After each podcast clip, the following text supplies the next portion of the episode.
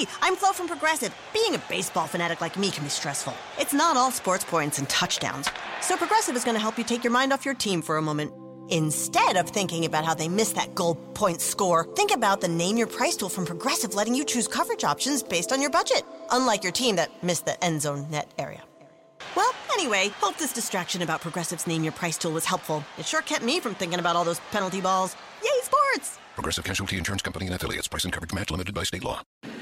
Allora oggi voglio parlarvi eh, della piattaforma che ospita la nostra radio network Anchor.fm. Creare un podcast non è mai stato così semplice. È l'unica app che ti consente di registrare podcast di alta qualità e distribuirli ovunque, compresi Google Podcast ed Apple Podcast tutto da un'unica piattaforma. Non servono attrezzature costose o esperienza nel fare podcast ed è gratuito al 100%. Allora, registri audio in alta qualità sia con il microfono interno del tuo dispositivo o collegando il microfono esterno che preferisci. Registri con amici o ospiti da qualsiasi parte del mondo. Ricevi messaggi vocali dai tuoi ascoltatori e aggiungi le loro domande o il materiale che ti hanno inviato al prossimo episodio. Aggiungi un'ampia gamma di intermezzi musicali ed effetti sonori al tuo podcast. Importi audio da utilizzare nei tuoi podcast da qualsiasi app del dispositivo. Aggiungi una qualsiasi canzone da Spotify riproducibile esclusivamente su Anchor in questo caso. Modifichi il tuo audio ovunque, lo strumento di creazione di splendidi episodi visivi consente di modificare e riorganizzare l'audio degli episodi del podcast. Accorcia o modifica le tue registrazioni con gli strumenti di modifica progettati appositamente per la creazione di podcast. Aggiungi musica di sottofondo intelligente al tuo file audio, sfoglia una vasta libreria di brani completamente gratuiti di alta qualità che regolano in modo intelligente il proprio volume per adattarsi alla tua voce. Aggiungi flag durante la registrazione per contrassegnare le parti su cui tornare per modificarle o rimuoverle. Condividi ovunque il tuo podcast, distribuisci facilmente il tuo podcast su tutte le principali piattaforme con un solo tocco, condividi ovunque il link di qualsiasi episodio o segmento, chi non ha installato Anchor potrà ascoltarlo con i riproduttori di podcast che preferisce o sulla pagina web del tuo profilo Anchor senza bisogno di un account, inserisci un qualsiasi episodio sul tuo sito internet oppure inserisci il podcast e verrà riprodotto sempre l'ultimo episodio.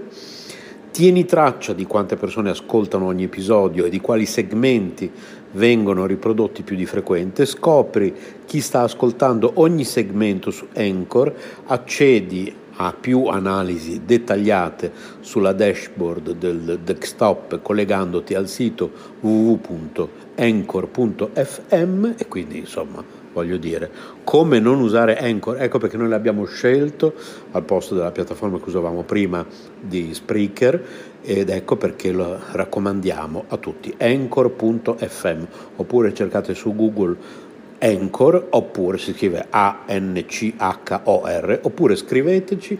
Per informazioni, possiamo aiutarvi ad aprire il vostro canale, possiamo aiutarvi tecnicamente con consigli, tutto gratuitamente, siamo a disposizione. Radio yoga network chiocciola gmail.com Entertainment World Radio by Yoga Network, vi ricordo il nostro indirizzo di posta elettronica radio yoga network chiocciola gmail.com.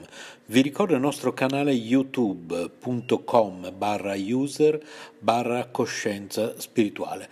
Vi ricordo i nostri libri digitali che potete comprare su snails-paceedition.stores.streetlib.com.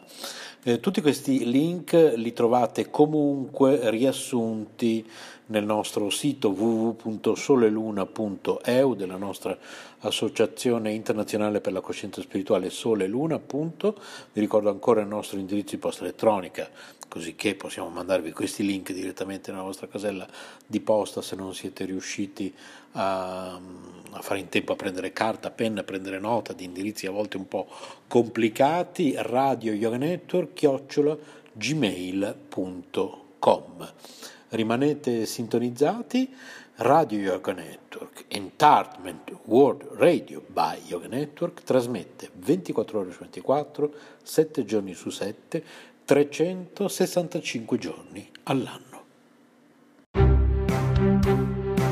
Le ricette del cuore di Cristina. Radio Yoga Network, chiocciola, gmail.com.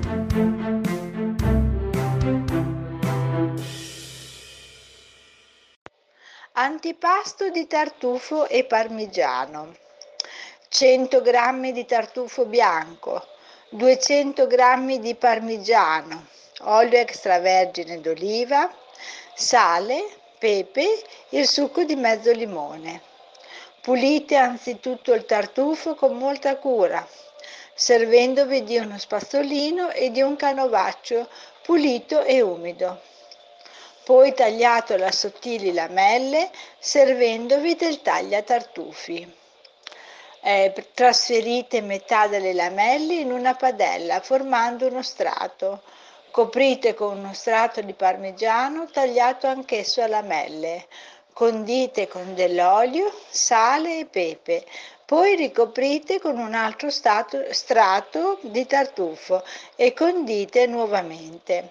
Fate infine scaldare la padella per pochi minuti su un fuoco moderato e spruzzate con il succo di limone, portando in tavola ben caldo. Buon appetito da Cristina.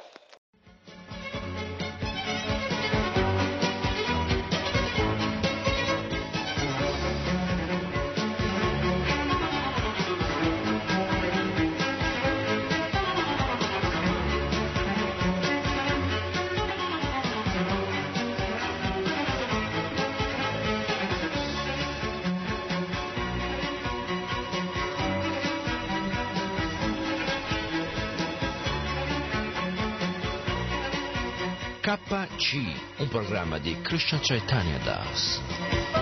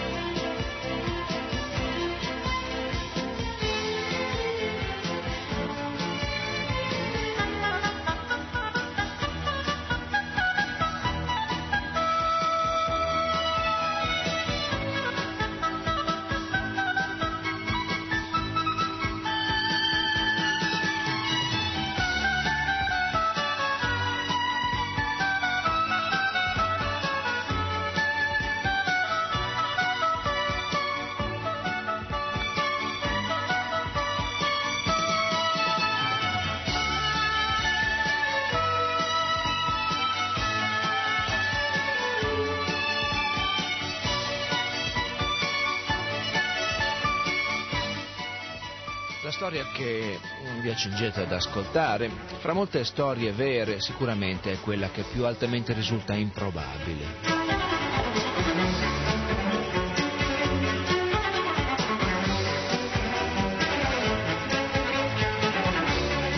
Un vecchio swami indiano, anziano, arriva alla città di New York nella metà degli anni 60 con una missione definita in modo vago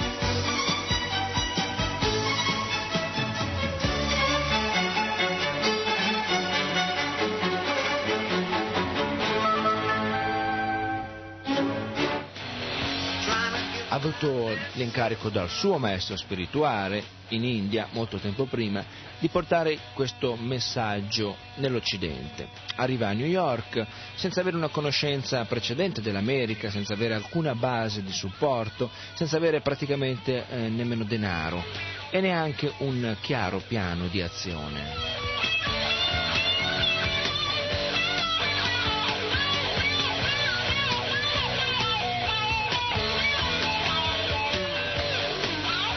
Si muove nella città di New York in, uh, cercando qua e là e anche per poco tempo, per un qualche tempo, vive nella casa di un artista, nell'appartamento, nella soffitta di un artista sulla Bowery, finalmente con l'aiuto dei suoi primi seguaci, di quelli che si avevano preso a cuore la sua missione ed erano in qualche modo avevano sviluppato simpatia per quello che stava facendo, riesce ad affittare mh, un piccolo negozietto in un'area conosciuta come East Village. Era il cuore di New York negli anni 60 ed era il cuore anche di quel movimento di controcultura che si basava sulla droga, sull'esperienza psichedelica come centro di una uh, esperienza appunto progressiva, diversa. Allora eh, è in questa scena, in queste circostanze, che lui incomincia a predicare un messaggio che ha dei punti di riferimento precisi che sono la restrizione dell'attività sessuale, l'astinenza da intossicanti di ogni genere, la purezza della mente e del corpo e soprattutto anche eh, la necessità di riferirsi con amore e con devozione a un dio indiano, Krishna.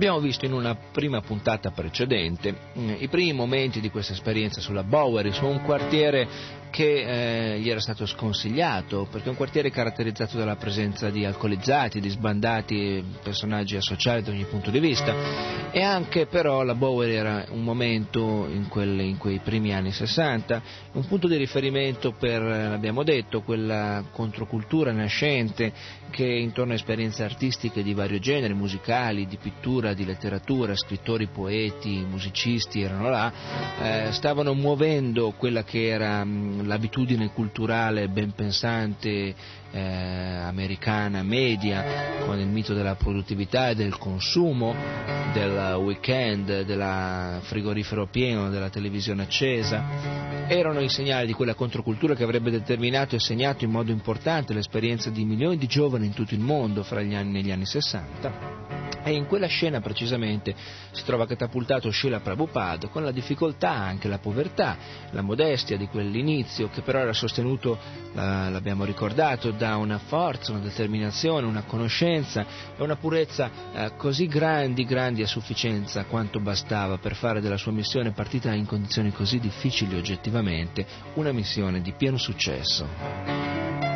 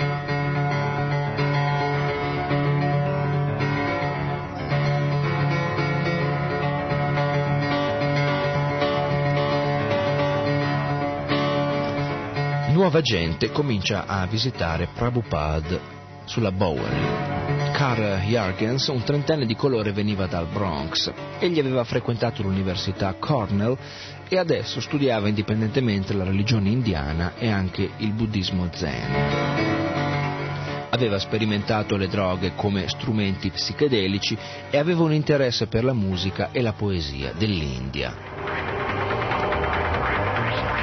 aveva influenza sui suoi amici e cercava di interessarli alla meditazione. Aveva anche fatto un po' di studio di sanscrito aveva dato diverse occhiate comunque nel panorama complessivo di quei segnali che venivano da Oriente e come milioni di altri ragazzi di quei tempi aveva notato che le cose più stimolanti, più interessanti venivano appunto dai segni della cultura orientale in genere, un po' di buddismo, un po' di zen, un po' di taoismo, un po' di sanscrito, un po' di musica indiana, un po' di sitar, tutto questo insieme che faceva la ricetta di quel affascinante gusto che si presentava al palato intellettuale di decine di migliaia di persone come la cultura orientale.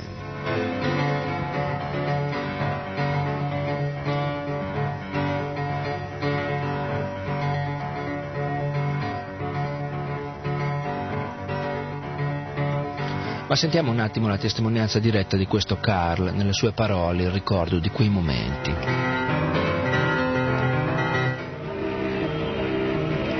Avevo appena finito di leggere il libro L'India incantevole dal quale avevo avuto la definizione di sannyas e di brahmachari. C'era una descrizione molto vivida in quel libro di come potevi vedere un sannyas avanzare sulla strada nei suoi abiti color zafferano.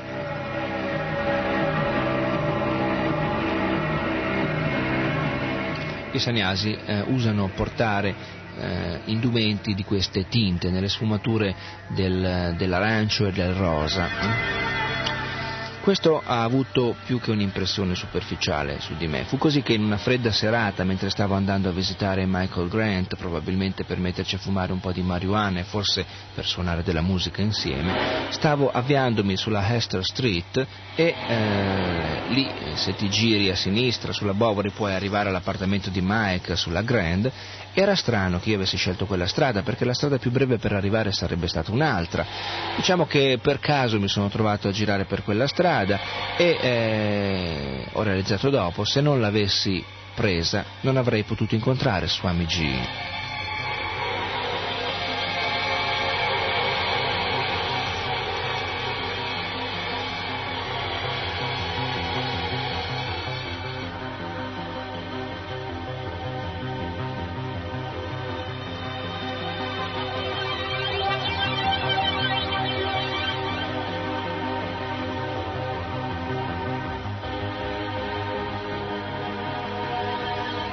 Così che nell'oscurità, ad un tratto, vidi brillare degli abiti color zafferano.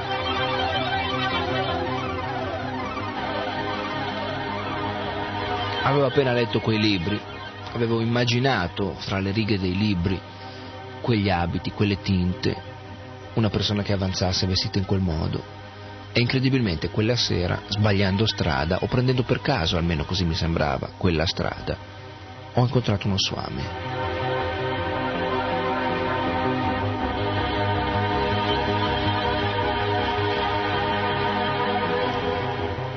Cosa faceva lo Swami? Stava bussando alla porta per farsi aprire. C'erano due barboni annicchiati contro la porta. Era un'entrata a due porte, una fissa, l'altra chiusa a chiave. I due barboni erano stesi ai lati di Swami. Uno dei due in realtà era morto e non è una cosa così insolita. Sui marciapiedi della Bowery si trova di tutto si doveva chiamare la polizia o il dipartimento di sanità per farlo venire a prendere e sarebbero venuti da lì a poco con un'ambulanza, l'avrebbero caricato, l'avrebbero portato via.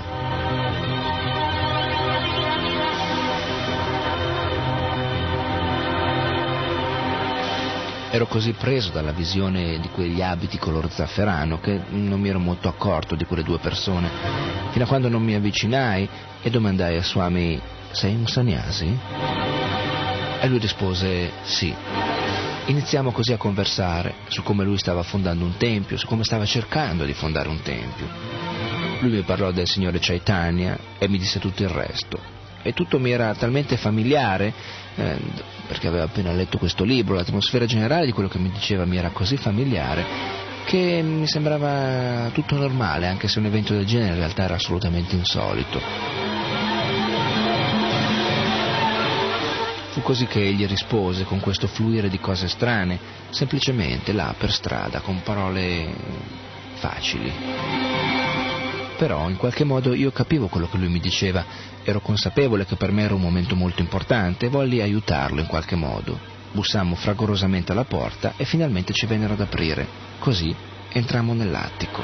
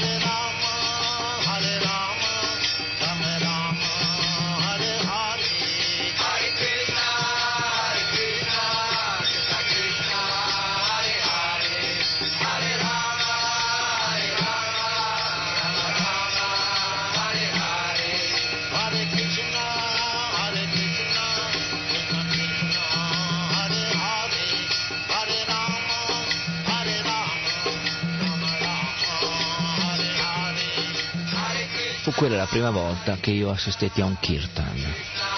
Questo che ascoltiamo è un kirtan.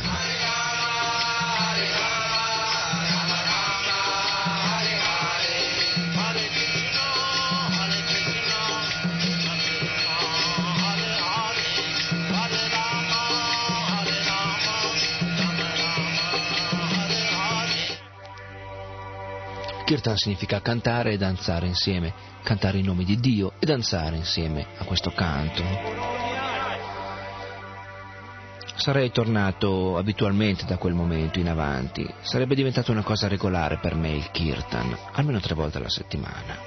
Più tardi Swami G mi chiese di venire a stare con lui, così rimasi pressappoco due settimane era forse per l'interesse che Carla aveva per il sanscrito che Prabhupada cominciò anche a dare lezioni in lingua inglese. Carla, David e altri cominciarono a studiare sanscrito sotto la guida di Prabhupada. Usando una lavagna che aveva trovato nella soffitta, Prabhupada insegnava l'alfabeto e i suoi allievi facevano gli esercizi sui quaderni. Prabhupada controllava mentre scrivevano e correggeva la loro pronuncia i suoi allievi non imparavano solo il sanscrito, ma anche gli insegnamenti della Bhagavad Gita. Ogni giorno dava loro un verso da copiare in sanscrito, Devanagari, che traslitterava in caratteri romani e poi traduceva in inglese parola per parola.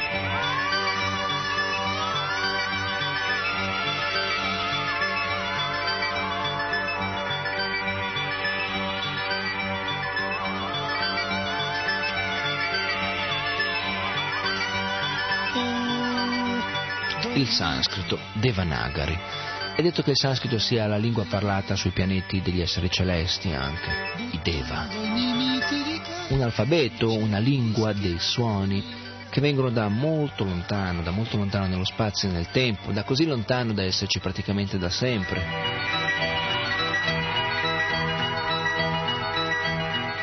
Prabhupada non venne in America in veste di ambasciatore del sanscrito, il suo maestro gli aveva dato l'ordine di insegnare la conoscenza di Krishna.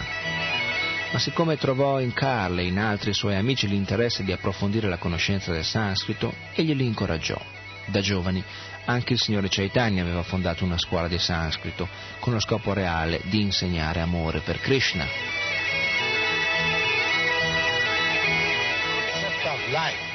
we are all trying to exploit the resources of material nature questo è Bhaktivedanta Swami Prabhupada in una registrazione di quei tempi che spiega il significato del canto del Maha Mantra.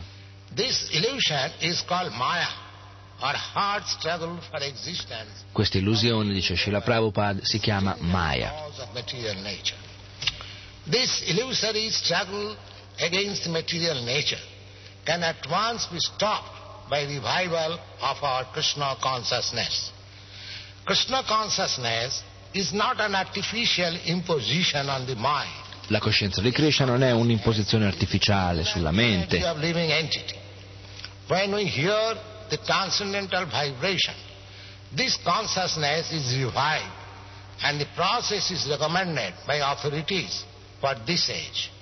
By practical experience also, we can perceive that by chanting this Maha Mantra or the great chanting for deliverance, Con un'esperienza pratica possiamo percepire che il canto di questo Maha Mantra è una grande via di liberazione, soprattutto indicata per questa età particolare che viviamo.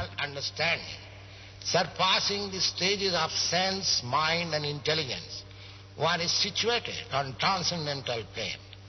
This chanting of Hare Krishna, Hare Krishna, Krishna Krishna, Hare Hare, Hare Rama, Hare Rama, Rama Rama, Hare Hare, is directly enacted from the spiritual platform surpassing all lower status of consciousness, namely sensual, mental and intellectual.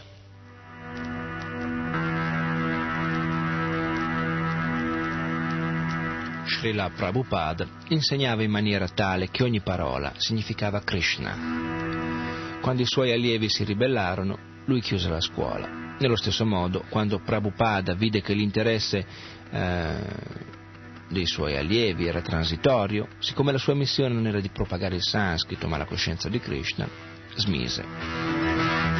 Lo standard classico dello studio del sanscrito sostiene che un ragazzo dovrebbe impiegare almeno dieci anni per diventare esperto nella grammatica sanscrita.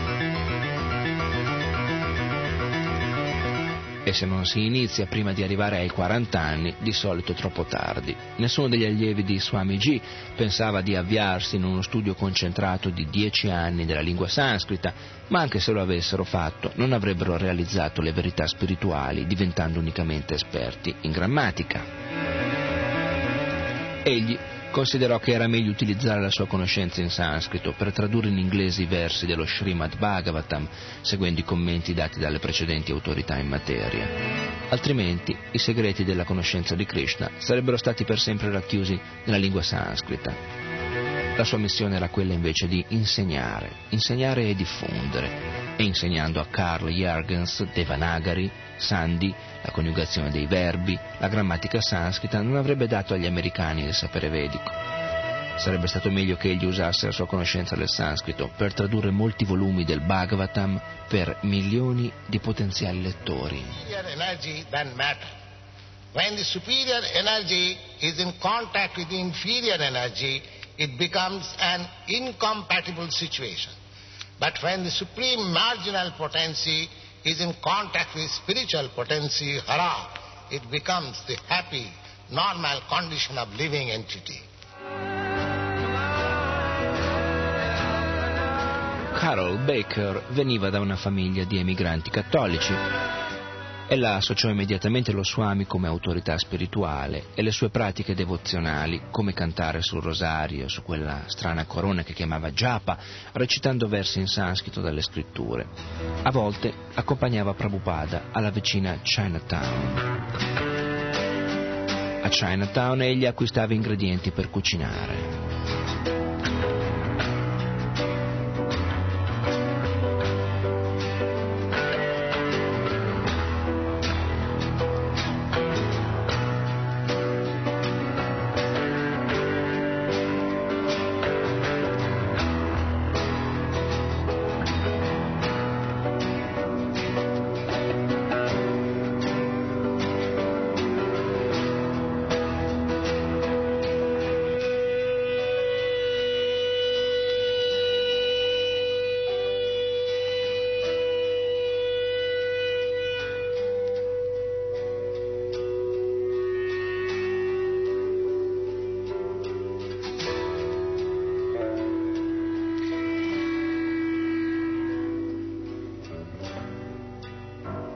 Ogni giorno egli cucinava. A volte Carol ed altri venivano ad imparare i segreti per cucinare per il Signore, Krishna. È Carol che parla ora. Egli soleva cucinare con noi, in cucina. Mentre cucinava rimaneva sempre cosciente delle attività di coloro che lo circondavano, sapeva esattamente come le cose dovevano essere fatte, lavava tutto, vegliava che tutti facessero le cose in modo corretto. Era un maestro. Faceva i ciapati a mano e un giorno mi chiese di portare un mattarello.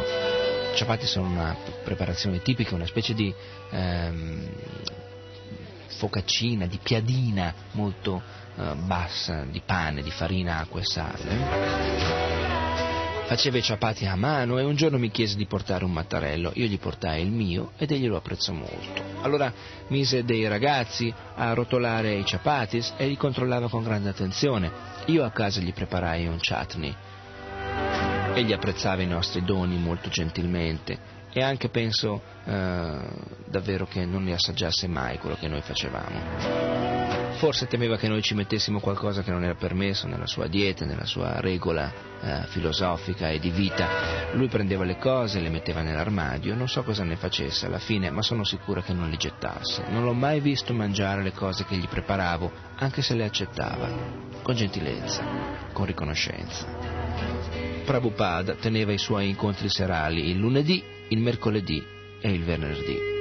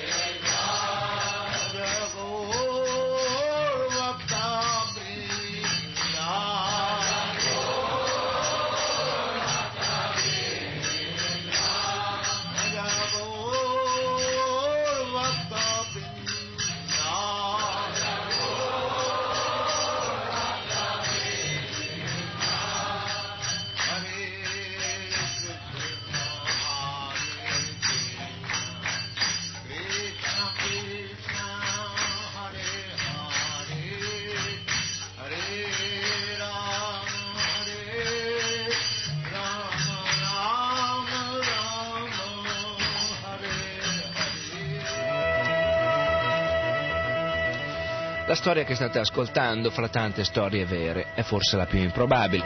La storia di uno swami indiano, anziano, partito per la città di New York nella metà degli anni 60, per una visione che era chiara nel suo cuore ma assolutamente poco definita esternamente praticamente.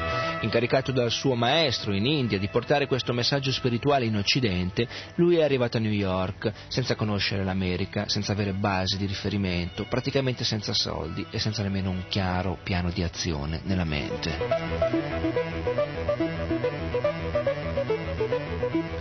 Stiamo dandovi notizie tratte da un volume che si chiama Planting the Seed, piantando il seme, compilato come una biografia della vita di Srila Prabhupada da mm, Sua Divina Grazia Satsvarup Das Goswami, uno degli undici maestri eh, acciaria che Srila Prabhupada ha lasciato a continuare la sua missione quando ha abbandonato questo pianeta qualche anno fa ed è la cronaca dei primi momenti di, del soggiorno nuova-iorchese di Sheila Prabhupada quando abitava in quella particolare eh, zona della città che si chiama Bowery.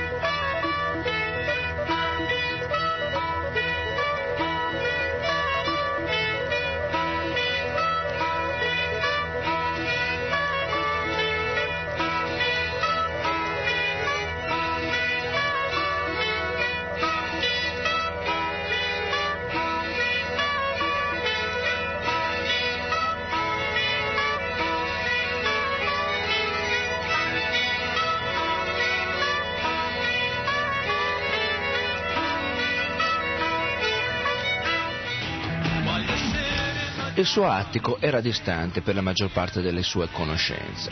E poi non solo era distante, era anche sulla Bowery. Un gruppo di barboni regolarmente bloccava l'entrata sul livello della strada e gli ospiti dovevano scavalcare almeno una mezza dozzina di derelitti prima di arrivare al quarto piano.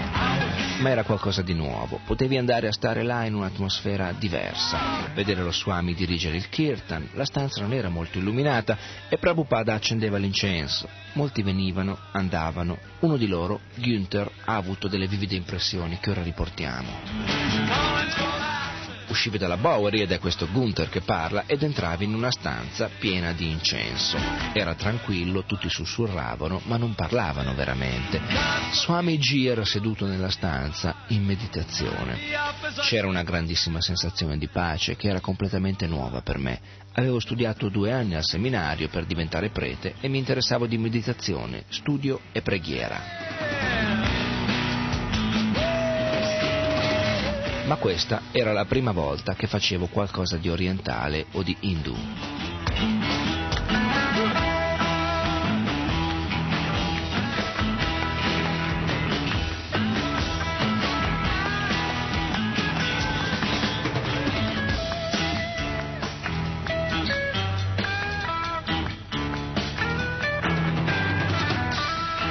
C'erano molte stuoie e cuscini per terra. Non penso che ci fossero dipinti o statue, solo Swamiji, incenso, stuoie ed ovviamente il rispetto che la gente aveva per lui.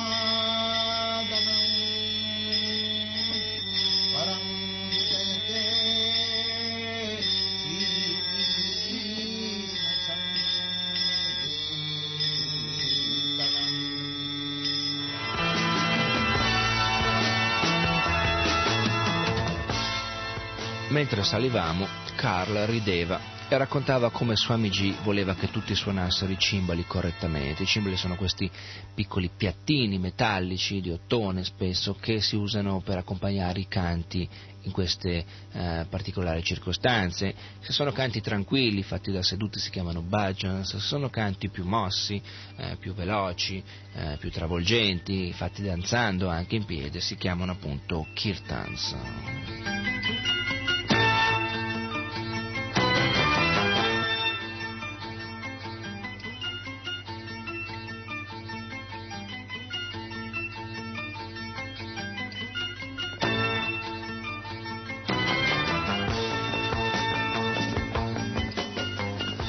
Le cose stavano scaldandosi, la musica cominciava a crescere, ma proprio allora qualcuno cominciava a sbagliare. Swami G molto, molto calmamente accennava con il dito verso di lui ed egli guardava e tutto allora si fermava. Prabhupada da lontano spiegava a questa persona, egli comprendeva e così ricominciavano dopo qualche minuto e il suono dei cimbali e l'incenso. Non eravamo più nella Bowery, cominciavamo a cantare Hare Krishna.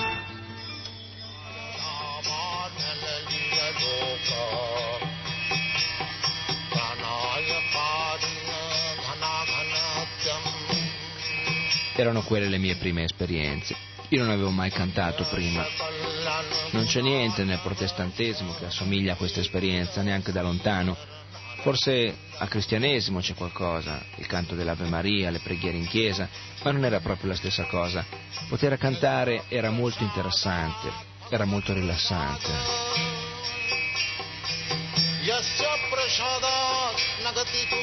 Devo dirlo, Swami Prabhupada mi affascinava moltissimo.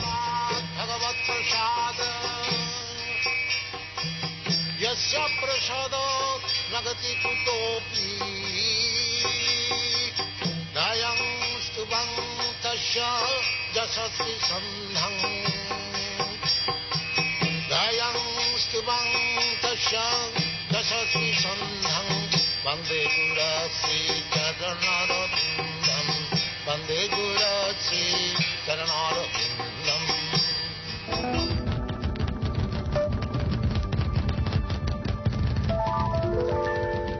la mansarda era più aperta che l'altro posto di Prabhupada nell'Uptown, perciò era meno intima.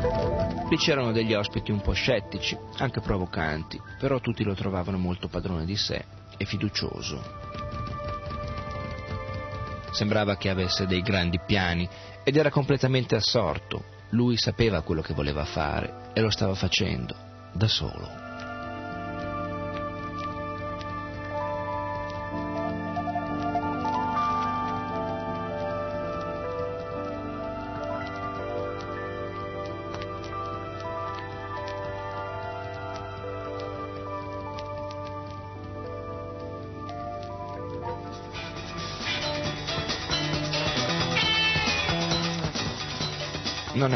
Per una persona, diceva, ma continuava a farlo, faceva quello che poteva, dipendendo da Krishna per il risultato. David cominciava ad aiutarlo e più gente cominciava a venire a visitare. Quasi tutti gli amici di Prabhupada della Bowery erano musicisti o amici di musicisti. Erano molto interessati alla musica, alle droghe, alle donne, alla meditazione spirituale. Siccome la presentazione del Mahamantra di Prabhupada era musicale e meditativa, essi erano attratti automaticamente.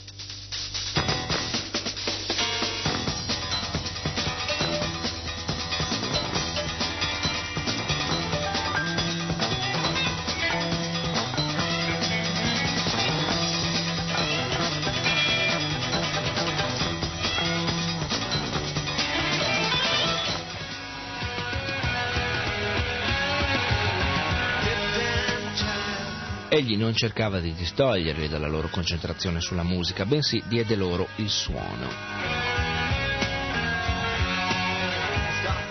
Nei Veda è detto che il suono è il primo elemento della creazione materiale, la sorgente del suono è Dio e Dio è eternamente una persona. Prabhupada enfatizzava nel coinvolgere la gente a cantare il nome personale di Dio. Se loro lo consideravano del jazz, del folk, del rock oppure meditazione indiana, non faceva nessuna differenza, l'importante era che cominciassero a cantare Hare Krishna.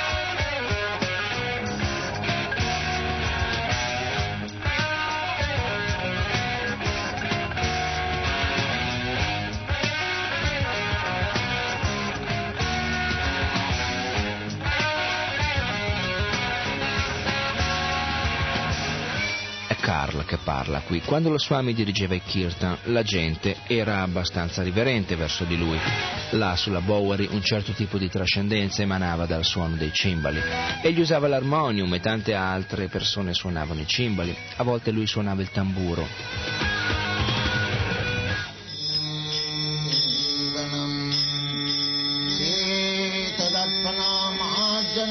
Dire che prepari il nastro.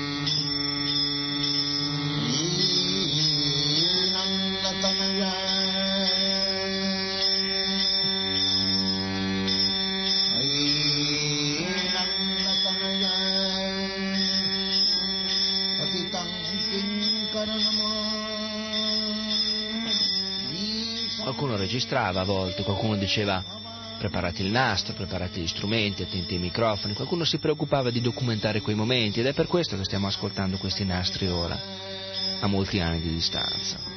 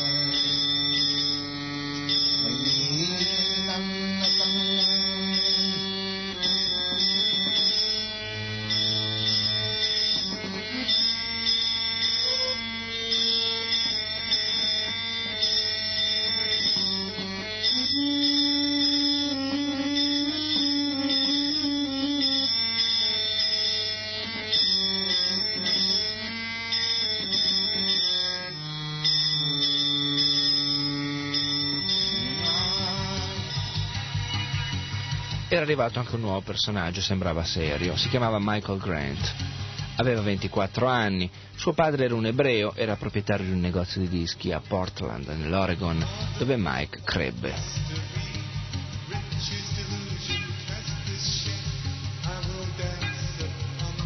Dopo aver studiato musica all'Università di Portland e alla San Francisco State, Mike suonava il piano e molti altri strumenti si trasferì a New York con la sua ragazza, sperando di iniziare una carriera nella musica, ma ben presto rimase deluso dal mondo della musica commerciale. Suonare nei nightclub e le richieste commerciali non lo attraevano affatto.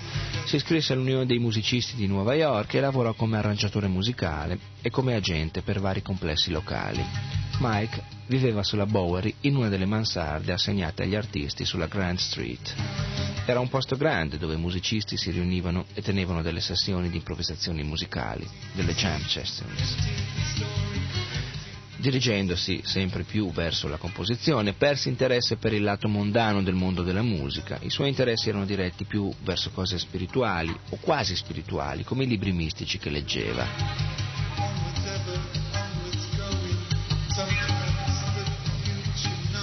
Aveva incontrato qualche swami, qualche yogi, spiritualisti autodidatti della città e aveva cominciato anche a praticare hatha yoga. Dal suo primo incontro con lo swami, Mike era molto ricettivo e interessato, come sempre, con persone religiose. Pensava lui, in fondo, che tutte le persone genuinamente religiose dovessero essere buone e non era interessato a identificarsi con un gruppo in particolare.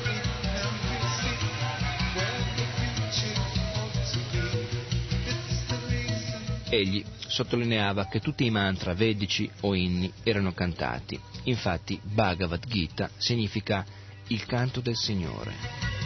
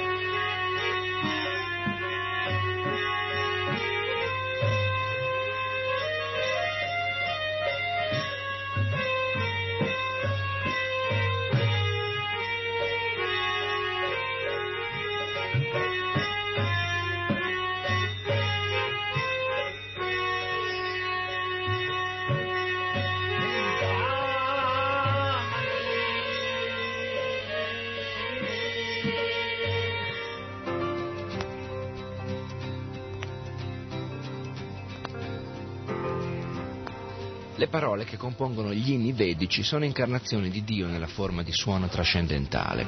L'accompagnamento musicale dei cimbali, dei tamburi, l'armonium erano solo quello, un accompagnamento e non avevano uno scopo spirituale indipendentemente dal canto del nome di Dio. Quello che conta nei mantra sono i nomi, le parole. Questi suoni che non sono parole, che sono appunto mantra, sono suoni fatti di pura energia spirituale sembrano parole di canzoni normali e non lo sono in realtà. Prabhupada permetteva che si usassero vari strumenti a condizione che non sviassero dal canto. Era un'atmosfera varia, composta. Ricorda Carol era un'atmosfera orientata verso la musica, c'erano dei musicisti professionisti, tanta gente a cui piaceva suonare o anche solo ascoltare. C'era della gente che dipingeva nelle soffitte e questo era di base quello che succedeva là. Succedevano dei kirtan memorabili. Una volta c'era stata una bellissima cerimonia, alcuni di noi vennero prima per la preparazione. Sarà venuto direi un centinaio di persone quel giorno. La gente della Bowery, per la gente della Bowery, il suono era lo spirito e lo spirito era il suono, in un immenso emergere, in un emergere di musica e di meditazione. Per questo si era trovata un'insolita sintonia fra la proposta di Swami G e quella che stavano cercando di vivere centinaia di persone là in quello stesso momento.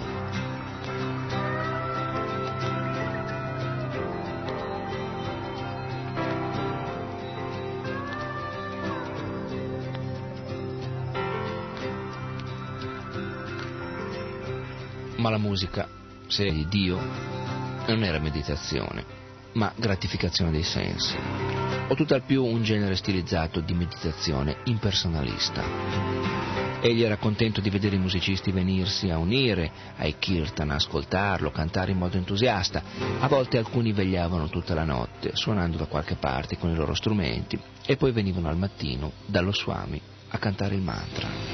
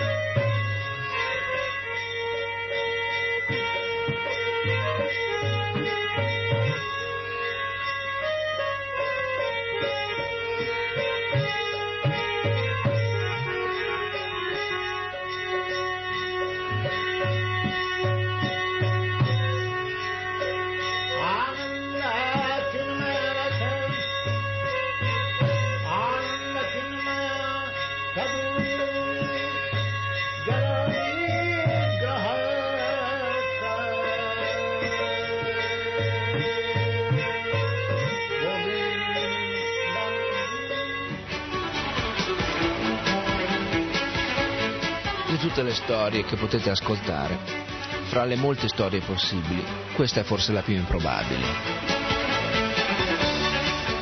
un anziano swami indiano che arriva nella città di New York a metà degli anni 60, con una missione molto chiara nel cuore, ma molto vagamente definita. Incaricato dal suo maestro in India molto tempo prima di portare il messaggio dell'antica conoscenza vedica, di parlare di Krishna in Occidente, lui arriva alla città di Nuova York senza avere nessuna conoscenza degli Stati Uniti, nessuna base a cui riferirsi, praticamente niente denari e nemmeno un chiaro piano di azione.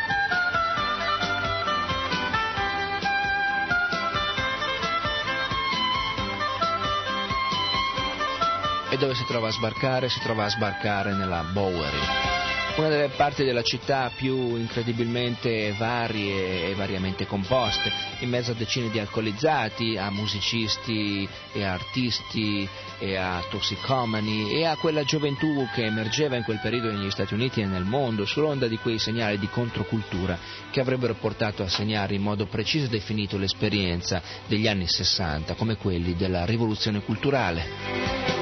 In quello scenario, in mezzo a difficoltà ma con grande forza e determinazione, Srila Prabhupada si muove a stabilire le basi, eh, a gettare i semi di un progetto di conoscenza che negli anni a seguire sarebbe diffuso in tutto il mondo con enorme, incredibile successo, fino ad arrivare a stabilire basi e centri dappertutto nei quattro continenti e decine e decine di migliaia di discepoli.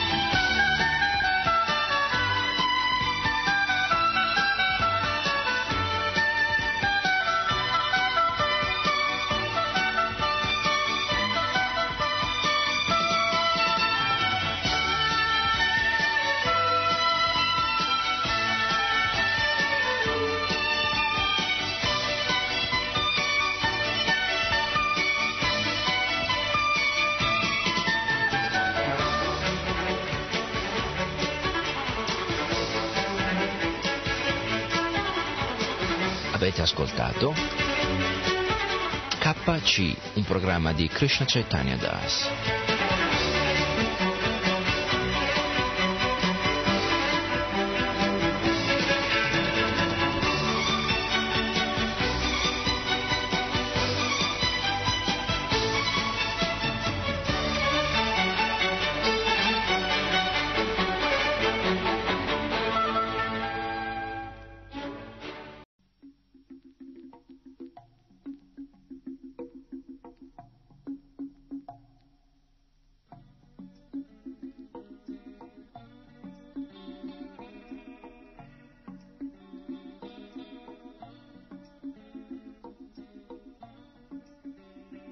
Sulle rive del Gange.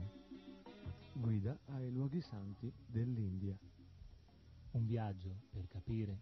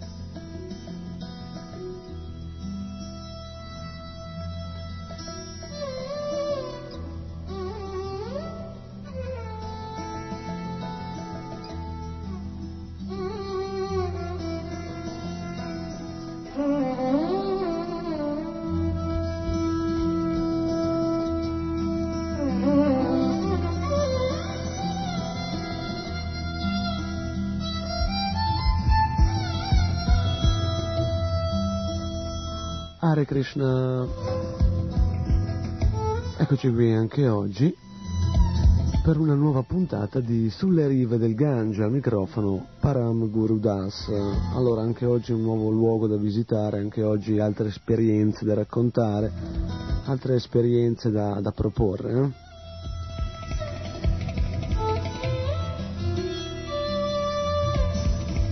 Eh? Sulle rive del Gange un viaggio per capire. Tante sono le esperienze che ci possono fare maturare delle realizzazioni.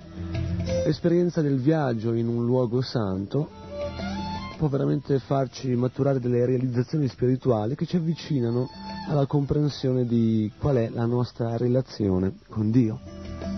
Luoghi santi sono quei luoghi dove Krishna o uno dei suoi avatar, una delle sue manifestazioni che di volta in volta, di era in era, discendono su questo pianeta, luogo santo è il luogo in cui Krishna ha manifestato dei divertimenti chiamati lila.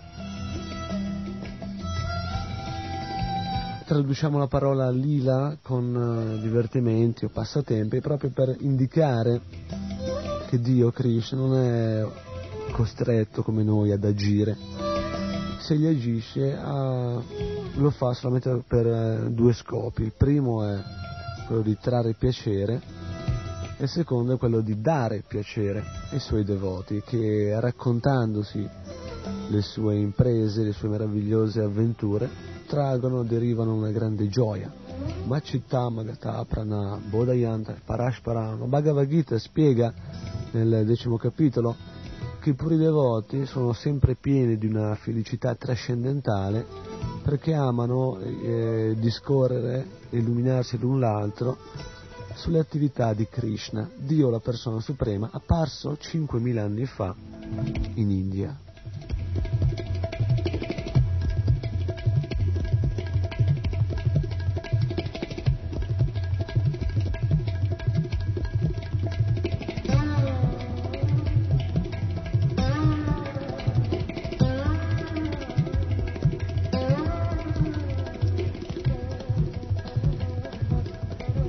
Tanti sono questi luoghi di pellegrinaggio chiamati Dham o Tirtha, questi sono dei termini che indicano appunto questi santi luoghi dove i pellegrini, dove le persone sincere nella loro ricerca, nell'evoluzione spirituale, si recano per trovare dei precisi riferimenti.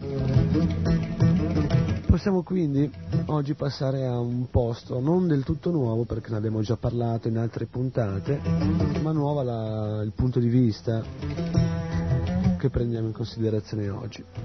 Parleremo di Jagannath Puri, un luogo meraviglioso sull'oceano in Orissa, la parte orientale dell'India.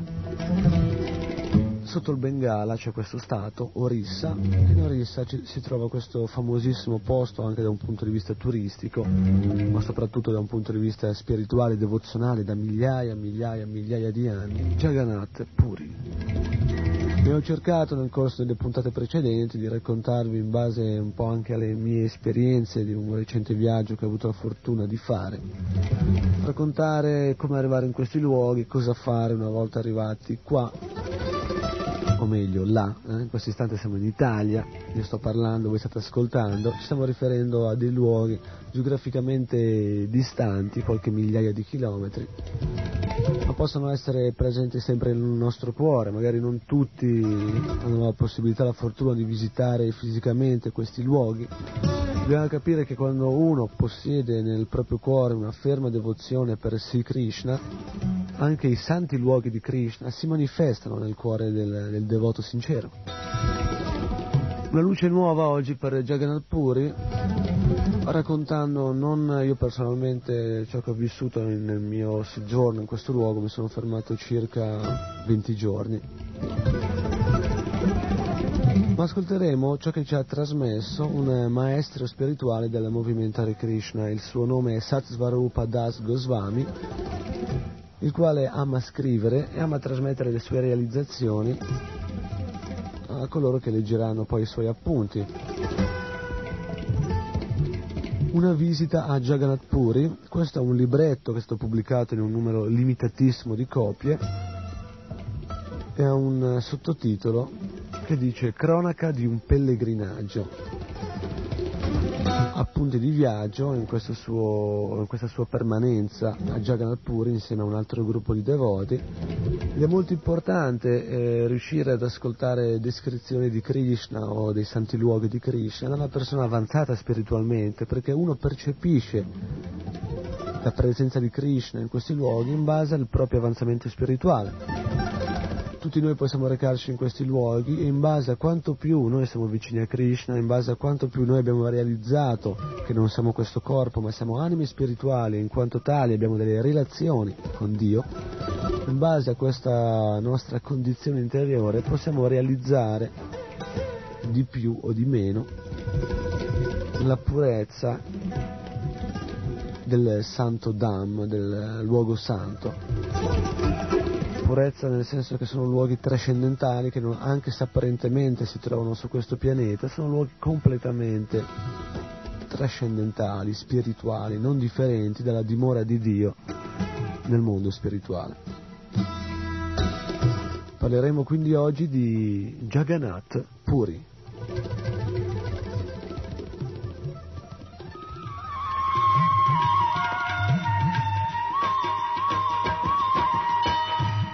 आगे चले राम रघुराया।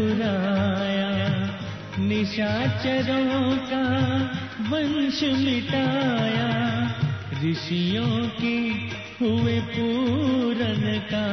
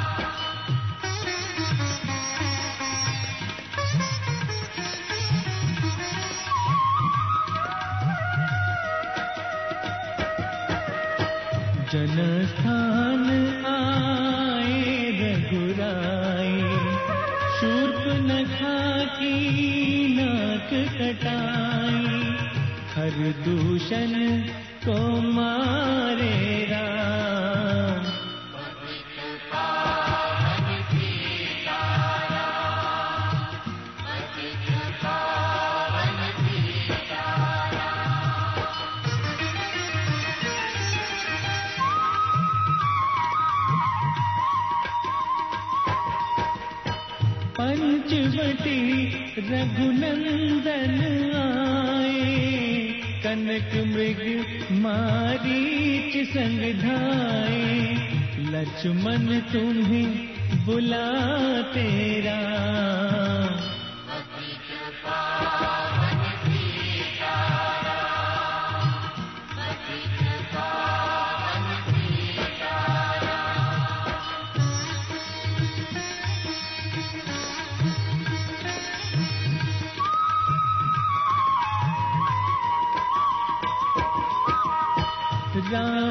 साधु वेश में आया। भूख ने मुझको बहुत सताया। दीक्षा दो, ये धर्म का काम।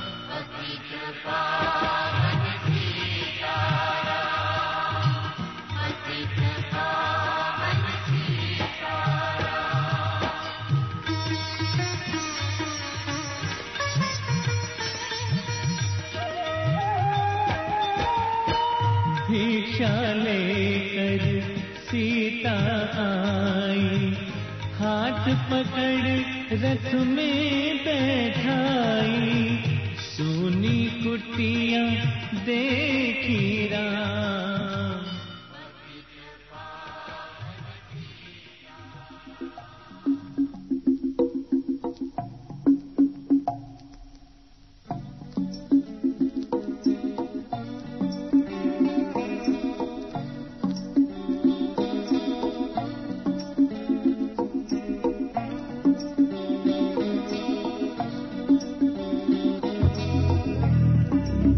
sulle rive del Gange, allora abbiamo fatto una prefazione, abbiamo introdotto il tema, l'argomento di oggi, abbiamo ascoltato un brano musicale e ora è arrivato il momento, eh? è arrivato il momento di raccontare qualcosa in relazione a questo meraviglioso luogo, Jagannath Puri.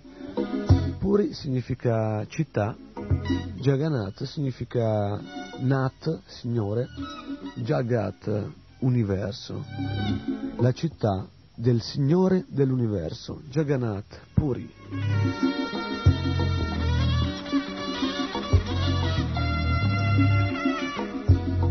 Il fulcro di questa cittadina è il tempio di Jagannath. Già in passato, in un'altra puntata, abbiamo raccontato in modo abbastanza dettagliato e minuzioso la storia del tempio di Jagannath. Tempio all'interno del quale c'è una grande e bellissima forma di Krishna chiamata appunto Jagannath, Signore dell'Universo. Ed è ancora pratica oggi presso il tempio di Jagannath di non permettere l'entrata tutti coloro che non seguono severamente la cultura vedica, conosciuta come induismo. Anche ai tempi di Sri Chaitanya Mahaprabhu, grandi santi come Haridas Thakur, il maestro, l'acharya del canto dei santi nomi di Krishna, anche Srila Rupa Goswami oppure Srila Sanatana Goswami, i quali ebbero dei precedenti legami con i musulmani a causa di lavoro, ebbero dei problemi per entrare nel tempio di Jagannath. In realtà, su invito di Sri Chaitanya Mahaprabhu, essi sarebbero potuti entrare nel tempio, ma umilmente non entravano nel tempio di Jagannath perché si sentivano persone inferiori. Comunque dobbiamo sapere che Sri Chaitanya Mahaprabhu, che non era differente da Krishna, era Dio stesso, che impersonava il ruolo di un puro devoto per insegnarci come comportarci da puri devoti, e non essendo differente da Krishna, essendo Dio stesso, Chaitanya Mahaprabhu era anche Jagannath presente sull'altare del tempio di Jagannath Puri, andava personalmente a trovare tutti i giorni Rupa, Sanatana Goswami e Haridas Thakur. Allo stesso modo, qualche volta succede anche a noi, membri della società ISKCON, Movimento Internazionale per la Coscienza di Krishna, che ci sia negato l'ingresso a qualche tempio in India, specialmente qui nel tempio di Jagannath Puri. Comunque non dovremmo sentirci dispiaciuti perché quando noi siamo impegnati a cantare il Mahamantra Hare Krishna, Krishna stesso è presente Krishna si unisce ai devoti che cantano il suo santo nome. Quindi non c'è affatto da essere infelici se non c'è permesso di entrare in alcuni templi. Dobbiamo essere infelici pi- piuttosto di non essere in grado di percepire che Krishna è presente quando noi cantiamo i suoi santi nomi.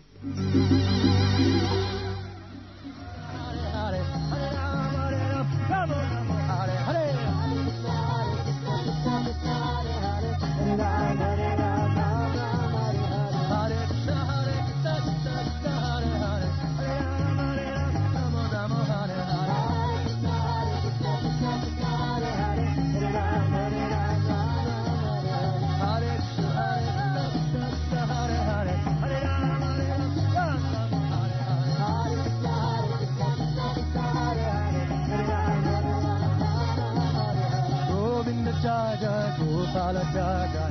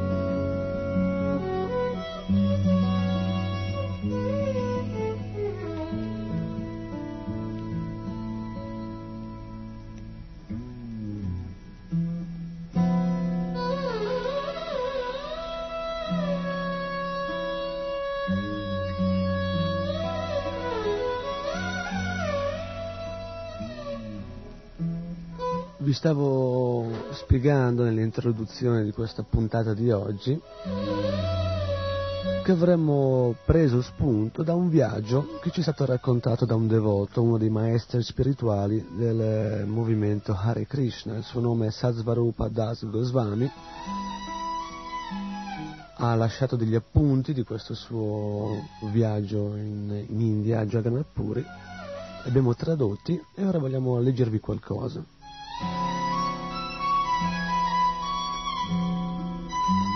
Una schiacciante maggioranza di persone vede il Signore Krishna in modo relativo.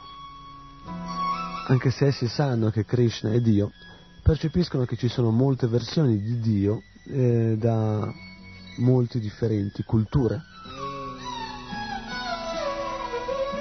Per la maggior parte degli esseri, la loro formazione culturale non dice assolutamente niente di Sri Krishna.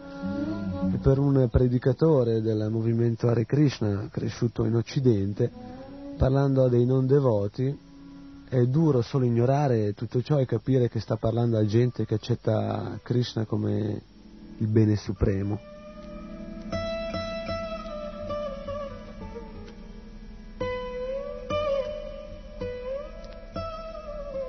È bello inoltre fuggire dal mondo che considera Krishna relativo e andare in un luogo santo dove ci sono molte reminiscenze, reliquie e memorie dell'apparizione del Signore. Ciò ti dà la possibilità di ricordarlo direttamente. I tirtha, i luoghi santi, ti riportano agli shastra, ai testi sacri, e così in modo rinnovato puoi riconoscere l'importanza degli shastra, dei testi sacri.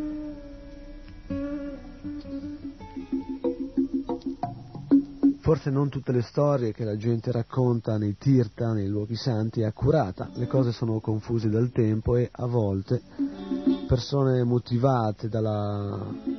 creano dei falsi tirta, proclamando è qui che Sri Chaitanya Mahaprabhu si fermò in questo luogo, in quest'altro, ma tu puoi smistare alcuni di questi racconti godere ancora del beneficio del magnetismo di questi posti sacri. Stiamo leggendo in una, trad- una traduzione simultanea dall'inglese, speriamo abbastanza chiara, ciò che stava se- segnando e scrivendo quando si è recato a Jagannath Puri, Sasvarupa Das Goswami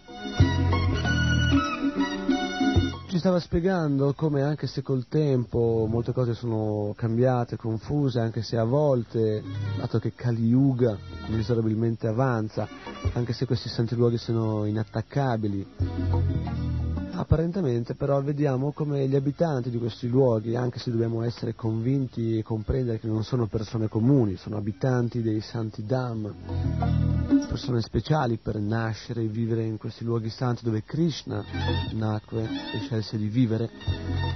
Molte di queste persone per eh, degli interessi personali a volte spacciano dei luoghi per degli altri, ad esempio a volte capita di vedere un posto dove ci viene spiegato eh, è qui che Sri Chaitanya Mahaprabhu svolse questa attività, questo passatempo, questo divertimento. Magari a volte in un altro luogo ci viene detto la stessa cosa, no, è qui. E qui Sasvarupa Maharaj nei suoi appunti ci consiglia di utilizzare questi, queste visite, questi soggiorni nei santi luoghi anche per approfondire la conoscenza dai libri sacri, dagli shastra, dai testi, come ad esempio la Sri Chaitanya Charitamrita o altri testi che ci descrivono cosa realmente è accaduto. E quindi senza ombra di dubbio possiamo capire quali sono le, le storie che ci vengono raccontate autentiche, quali sono le storie che ci vengono raccontate in modo distorto, dove si sono verificati certi fatti e in questo modo modo poter realmente apprezzare sia il luogo che stiamo visitando, considerandolo e comprendendo la sua autenticità, e sia apprezzando i testi sacri che ci danno delle informazioni precise, assolute.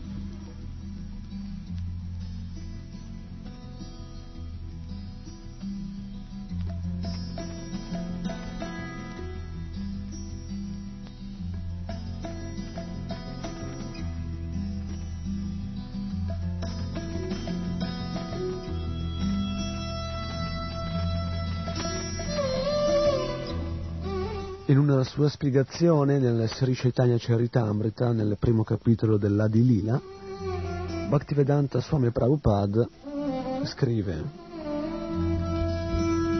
Andare in un santo luogo, un tirta e dividere la tua presa di coscienza con altri devoti e amici è un altro modo di pregare.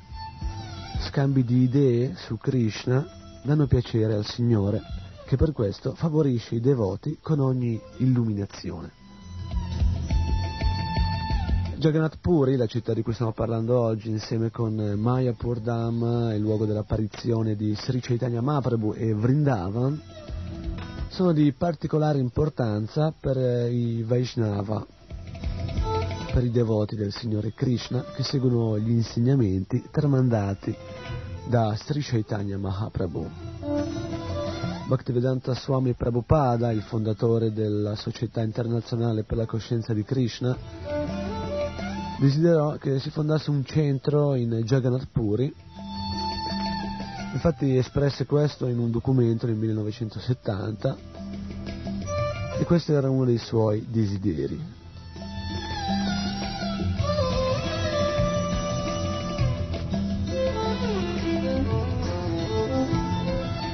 Partiamo ora dal viaggio vero e proprio che abbiamo intenzione di narrarvi, non basterà una puntata, ne occuperemo più di una in questo Sulle rive del Gange per riportarvi le esperienze di un devoto che recandosi in questo santo luogo ha lasciato degli appunti, ha scritto e ora insieme vedremo di leggere e commentare.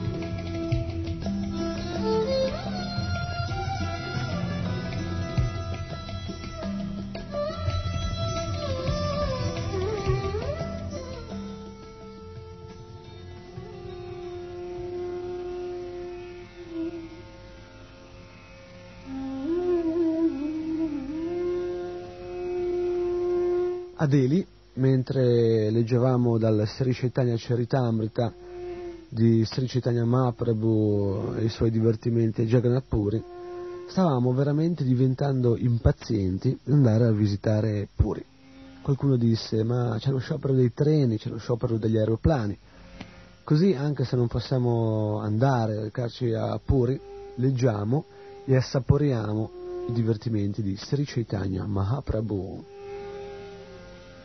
Così possiamo fare anche noi, senza recarci in questi santi luoghi se non abbiamo la possibilità.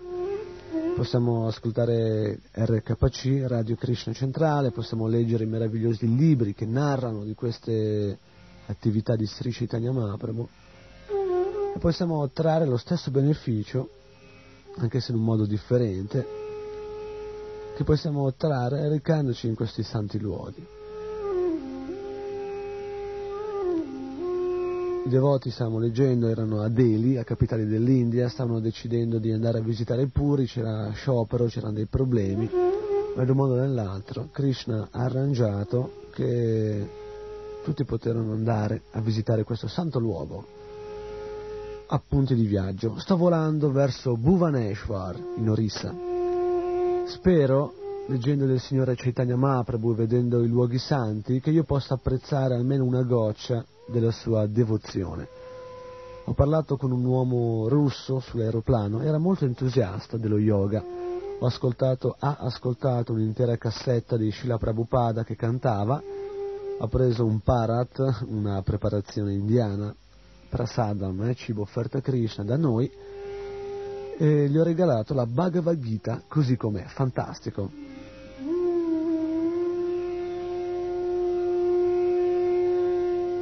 Fredda mattina, cornacchie sul tetto, ho cantato i giri sul Japa in vista della bianca cupola del tempio di Jagannath Puri. L'albergo è di, di stile indiano, le camere sono simili a quelle del nostro tempio a Mayapur ed è di fronte al mare.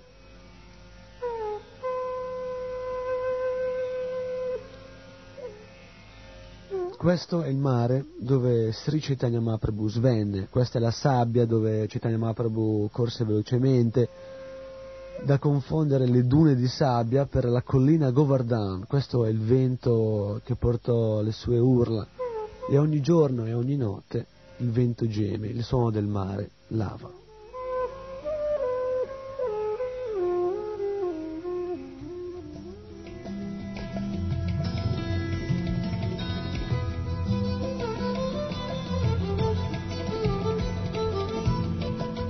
Cinque devoti, il nostro primo pomeriggio qui a Jagannath Puri, andarono sulla spiaggia e cantarono un kirtan, un canto dei santi nomi di Krishna, sedendo sulla spiaggia e suonando gli strumenti musicali. Mentre stavo leggendo dal Sri Chaitanya Charitamrita, un uomo venne da noi e cercò di venderci delle collane di corallo. Poi un altro uomo si avvicinò, soffiando in una conchiglia, e quando ci vide disse Haribol, Hare Krishna. Recitò un verso dallo Srimad Bhagavatam, Narayana Namaskrityam Armchaiva Narottamam. Io pensai che fosse un, un Vaishnava, un devoto, ma quando si avvicinò cominciò a fare discorsi di affari con una borsa di conchiglie che voleva vendere. Quando gli ripetemmo che non volevamo comprare niente, se ne andò bruscamente. Un altro venditore di collane di corallo si unì a noi nello stesso tempo e quando vide che non avremmo comprato niente, ne andò via anche lui. La nostra visita è in gennaio.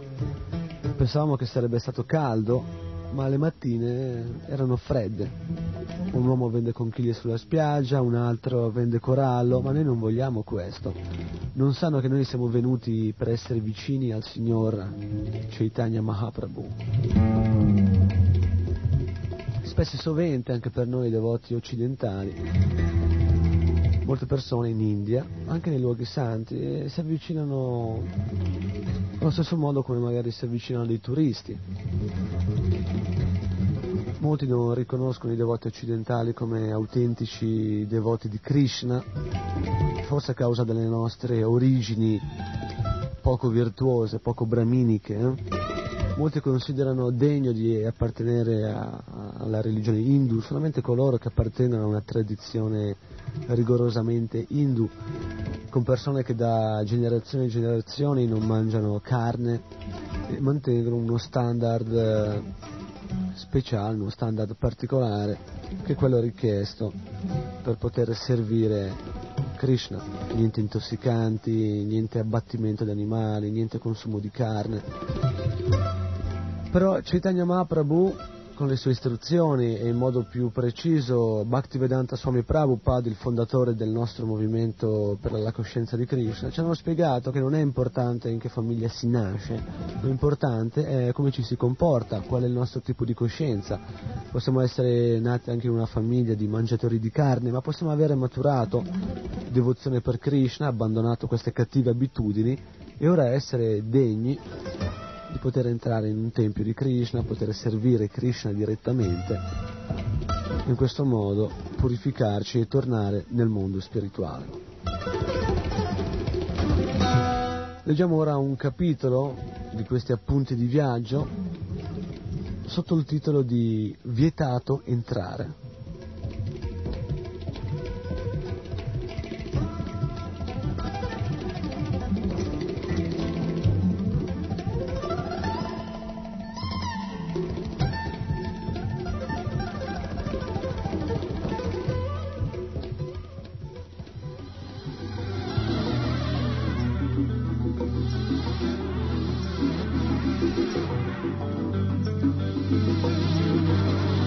Sedendo sotto un albero baniano all'entrata del tempio di Gundicia, noi non hindu non possiamo entrare nel tempio. Oggi sento che anche il sentimento di non entrare può essere visto in termini di servizio devozionale. Io non posso entrare nel gusto del santo nome, io non posso entrare completamente nella dolcezza di ascoltare i divertimenti di Krishna, io non posso entrare nel regno della poesia devozionale Vaishnava e non posso aprire una breccia nella mia riluttanza alla preghiera. Continuo a pensare che dovremmo fare un Harinam, un canto dei santi nomi per le strade, davanti alla Shimadvar, la porta principale del tempio, ma non lo stavamo facendo.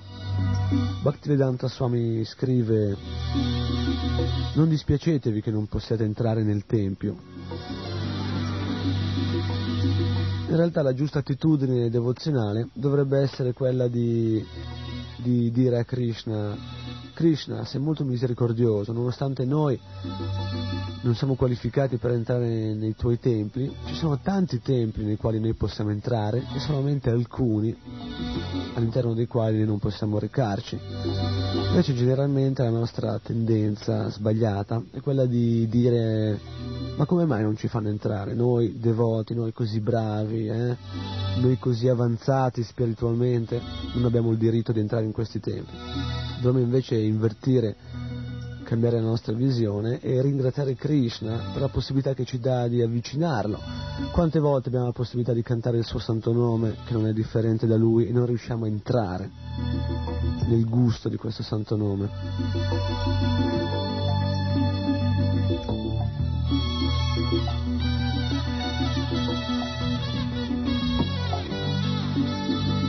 Davanti al tempio di Jagannath siamo andati sul tetto della biblioteca e da lì si può avere una buona vista del tempio di Jagannath, si può vedere all'interno. Un tempio veramente grande, circondato da quattro mura dalla lunghezza di centinaia di metri. Un tempio veramente grande all'interno del quale ogni giorno migliaia e migliaia di pellegrini si recano in visita. Dietro il tempio c'è una grande casa per le cucine. È spiegato che ci sono 752 fornelli per cucinare, 752. Tantissimi devoti che cucinano per Jagannath.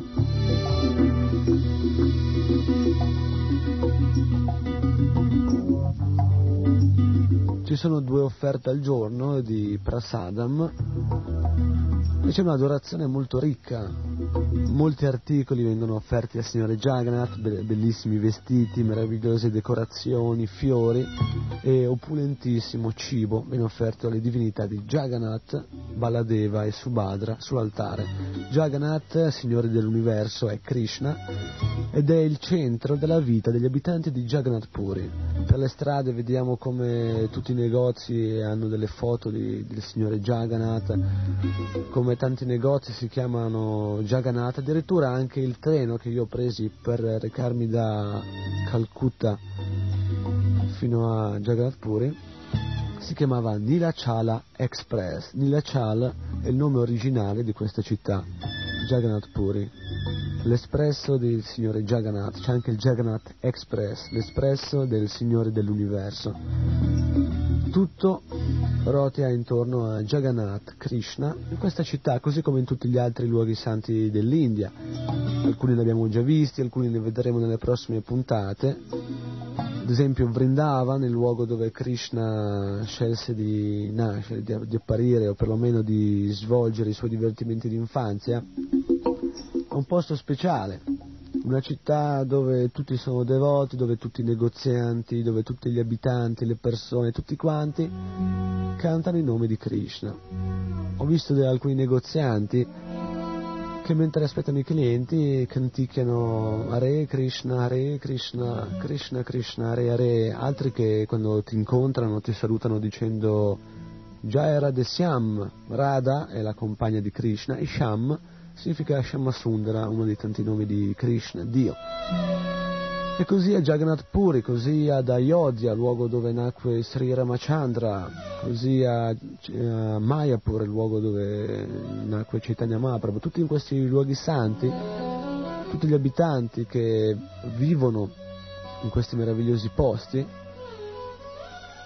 conoscono Krishna anche se magari non vivono in un modo proprio eticare o giudicare queste persone, perché sono abitanti del Santo Dhamma. È spiegato che quando ci si reca in questi luoghi ci sono alcune offese, alcune attitudini sbagliate che bisogna evitare per non offendere Krishna. Tra queste è spiegato che non bisogna vedere come persone comuni gli abitanti dei santi luoghi e addirittura neanche i pellegrini che si recano a visitare questi luoghi non vanno visti come persone mondane, persone comuni.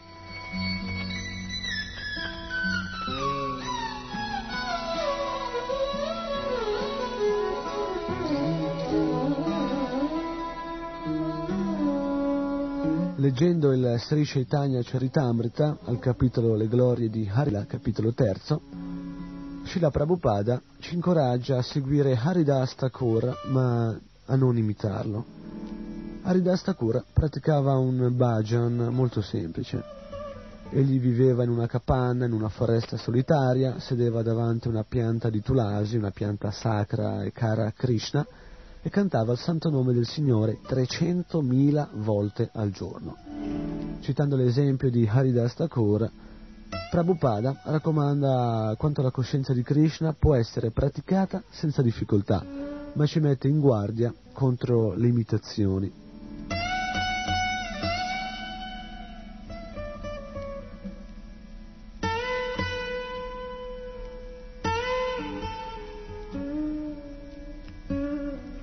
Un devoto dovrebbe essere sempre e costantemente assorto nel cantare i santi nomi di Krishna, giorno e notte. Ognuno dovrebbe sforzarsi il più possibile, anche voi, eh, magari a casa durante i vostri lavori domestici, oppure quando siete in macchina, oppure quando camminate per strada, oppure quando siete in ufficio, in fabbrica o a scuola, potete cantare il Mahamantra, recitare questo mantra. Mantra significa colui che ha il potere di liberare mana, la mente. eh. Uno può cantare questo santo nome, purificare, liberare la mente per lasciare spazio, un varco, alla presenza di Krishna. Krishna è nel nostro cuore, ma noi pensiamo poco spesso a lui. Più delle volte siamo assorti in pensieri di godimento materiale. Dobbiamo invece purificare la nostra mente, spazzare via, ceto dharpana marjana, spazzare via le, i desideri materiali, tutte le contaminazioni che nel corso degli anni, delle vite ripetute, si sono depositate proprio come della polvere su uno specchio e non lasciano vedere la brillantezza dell'anima. Uno dovrebbe seguire l'esempio di Haridas Thakur, ma in nessun caso imitarlo. E nessuno di noi può cantare il Mahamantra Hare Krishna 300.000 volte al giorno. Spiegato che questo tipo di canto è per eh, i Mukta Purusha, le anime liberate. Tuttavia noi possiamo seguire il suo esempio cantando 16 giri di Mahamantra Hare Krishna. Questo è ciò che ci ha indicato Bhaktivedanta Swami Prabhupada cantate Hare Krishna, cantate ogni giorno su una corona chiamata Japamala, 16 giri minimo.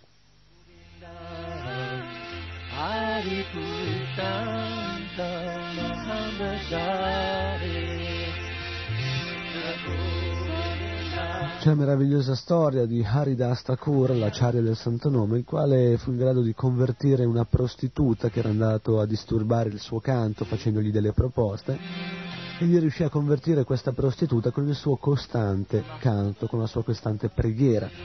Quando ella si arrese a, lui, accettandolo come maestro spirituale, egli le raccomandò canta il mantra Hare Krishna continuamente e rendi servizio alla pianta di Tulasi ai puri devoti di Krishna.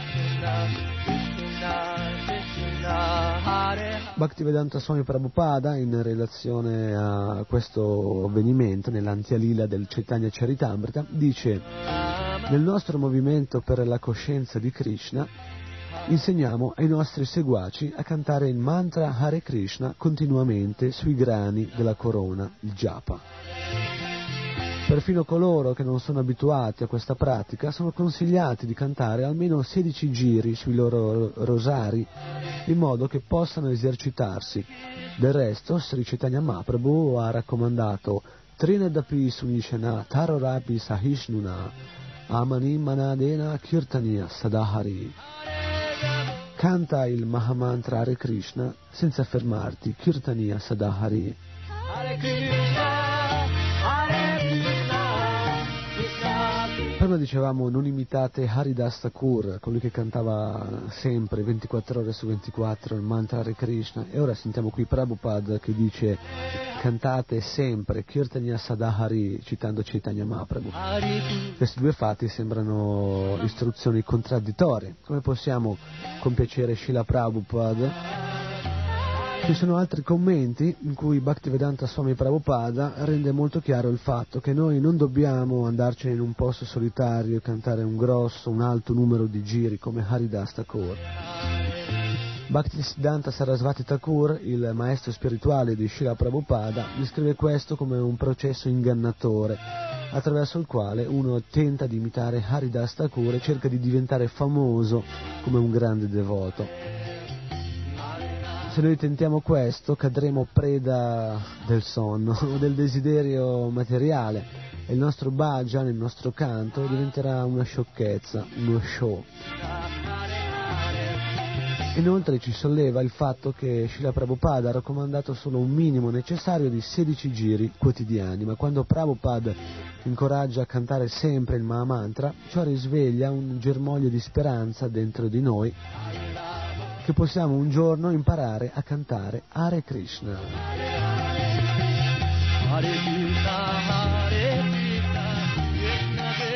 Imparare a cantare Hare Krishna non vuol dire imparare a modulare in un modo piacevole esteriormente questo canto, non vuol dire avere una bella voce. Imparare a cantare bene Hare Krishna significa imparare a sviluppare un'attitudine devozionale che faccia in modo che il nostro canto del mantra Hare Krishna sia gradito a Dio, a Krishna. Lo scopo del mantra infatti è quello di dare piacere a Krishna, la persona suprema. Allora, cantate anche voi, eh?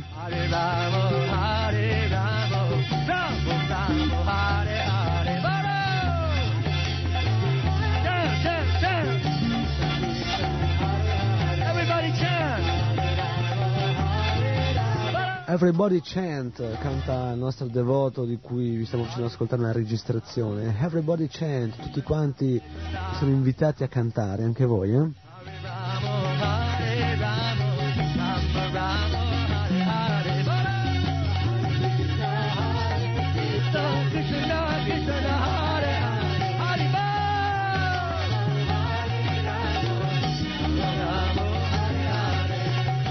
Hare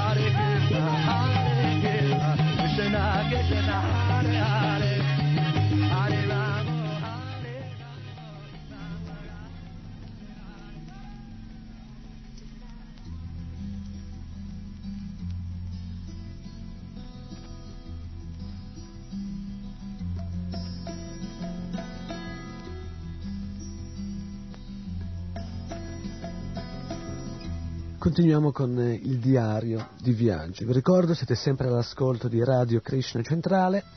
Questo programma è Sulle rive del Gange. Da quando siamo venuti qui a Jagannath Puri c'è la luna calante, ma al mattino alle ore 6.45 c'è un sole dorato. Srila Prabhupada in uno dei suoi libri scrive non dispiacetevi se ci sbarrano la strada per entrare al Tempio, ma noi siamo dispiaciuti di non eh, cantare il nome di Jagannath con amore perché vorremmo sempre essere pieni di beatitudine. Brahma Bhutta Prasanatma Nashachati Nakanshati. Camminando sulla spiaggia con un devoto, il suo nome è Madhumangala Das, Stavo sognando ad occhi aperti. Cosa succederebbe se riuscissi a cantare sempre e non potessi fermarmi nella recitazione del canto Hare Krishna con grande piacere? Ma Prabhupada vuole che noi attendiamo a numerosi doveri. Andate avanti a combattere, diceva Srila Prabhupada.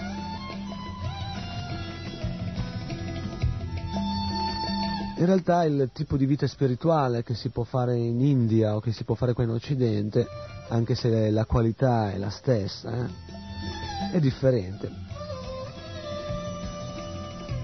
Quando Srila Prabhupada lasciò l'India per recarsi in Occidente aveva un piano ben preciso di come avrebbe diffuso questo movimento nei paesi occidentali, in Europa, in America, impostando tutto sulla predica, facendo capire come la cosa più importante è sì naturalmente dedicare anche una vita spirituale a una propria evoluzione personale, ma soprattutto dedicare come una missione ad aiutare gli altri. In India ci sono molte persone naturalmente da rispettare che fanno vita spirituale, ma è una vita spirituale intesa solamente a trovare quella che loro chiamano shanti, eh? una pace interiore, una pace personale, una soddisfazione che si può trovare anche a uno stadio abbastanza iniziale, immediato, nella vita spirituale. Leggendo ciò che riguarda Krishna, pregando Krishna, recitando preghiere in relazione a Dio e conducendo una vita sana e, e semplice, uno trova immediatamente, specialmente nei luoghi santi, Shanti, la pace. Per quanto riguarda noi occidentali che abbiamo preso l'impegno di condurre la nostra vita spirituale, qua, nel nostro caso in Italia, in altri casi anche in paesi dove il progresso è molto più sfrenato, eh? immaginiamo un, dei devoti che hanno un tempio a New York, c'è un tempio a New York, ce n'è uno anche a Los Angeles, ce n'è uno a Washington City, ce n'è uno a Tokyo, ce n'è uno nelle più grandi città del mondo, città dove si vive in un modo molto frenetico. E come far eh, combaciare queste due situazioni? Fare vita spirituale e vivere in una metropoli.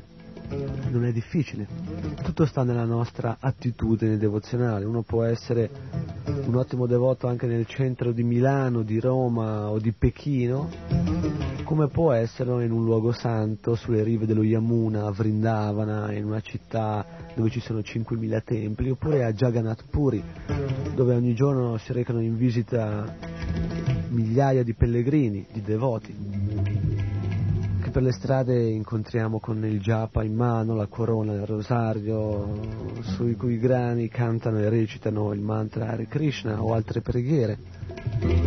Bhaktivedanta Swami Prabhupada ci ha insegnato che possiamo utilizzare tutto, eh? possiamo utilizzare tutto, anche la tecnologia moderna, il progresso cosiddetto, che in ultima analisi è un grande regresso, comunque tutto quanto può essere impegnato al servizio di Krishna, non dobbiamo rigettare quelle che sono le innovazioni tecnologiche, non dobbiamo rifiutarle, dobbiamo solamente essere intelligenti e sapere come utilizzarle. In questo istante io sto utilizzando un mixer abbastanza complesso, un microfono frutto di alta tecnologia, sto utilizzando dei registratori, dei nastri, sto utilizzando tante cose che magari 50 anni fa non c'erano, quindi è frutto di tecnologia nuova, è frutto di progresso e nella maggior parte dei casi è frutto anche di degradazione, il progresso, la tecnologia è frutto di un impoverimento di valori spirituali. Ma un maestro spirituale autentico, e tale è Srila Prabhupada, ci ha insegnato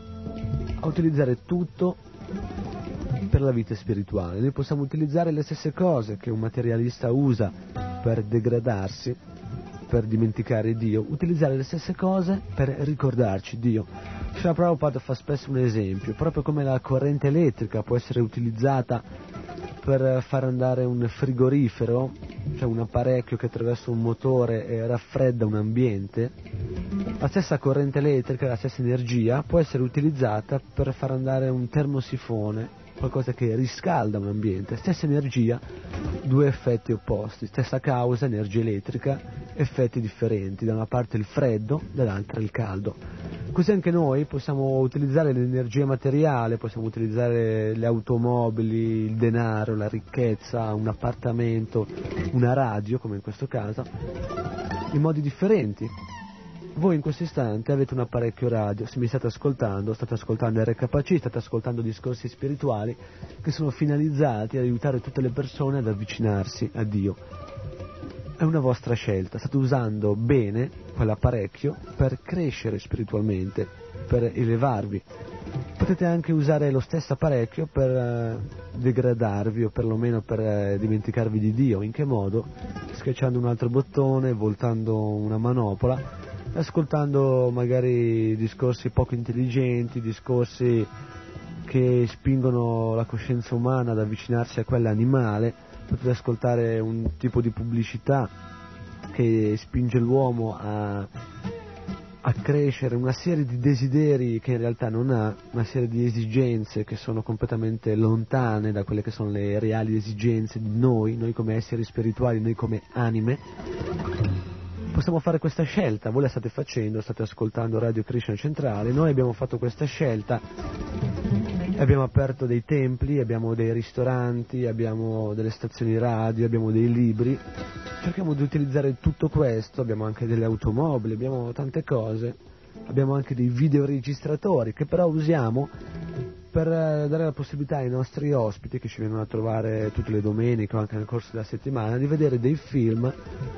fatti da noi, coscienti di Krishna, dei film che ci aiutano a sviluppare amore e devozione verso Dio, dei film che ci aiutano ad avvicinarci attraverso il ricordo a Dio, oppure ai suoi puri devoti, come ad esempio dei documentari che raccontano la vita di Bhaktivedanta Swami Prabhupada, puro devoto di Dio, maestro spirituale e fondatore del movimento Hare Krishna. Questione di scelte, in ultima analisi, questione di sincerità. Anche la musica, eh, la musica può essere usata come commercio per fare i soldi, la musica può essere usata per divertirsi, per passare il tempo, la musica può essere usata per tante cose, la musica può essere usata anche per eh, pregare, anzi non può essere usata anche per pregare, dovrebbe essere usata per pregare, dobbiamo dimenticarci che tutte le nostre abilità e capacità e qualità, se ne abbiamo, vengono da Krishna. Questo è uno dei tanti modi per eh, usare la musica per glorificare Dio.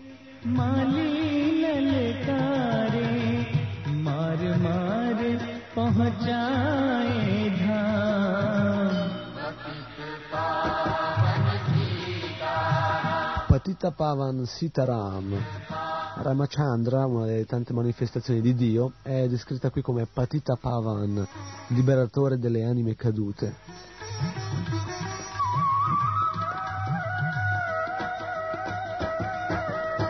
Akshay कुमार को स्वर्ग पहुंचाया इंद्रजीत फांसी ले आया ब्रह्म फांस से बंधे Hanuman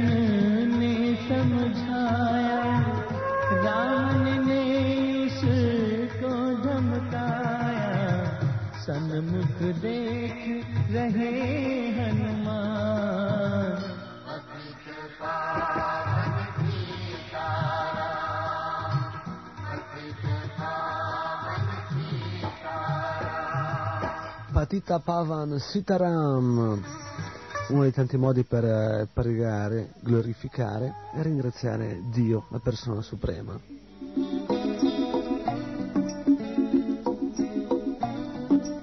Stiamo avvicinando alla chiusura di questa nostra puntata odierna di Sulle rive del Gange. Ci siamo recati oggi in compagnia di alcuni devoti che ci hanno lasciato questi appunti. Siamo recati a Jagannath Puri attraverso una serie di realizzazioni in relazione al canto del santo nome di Krishna.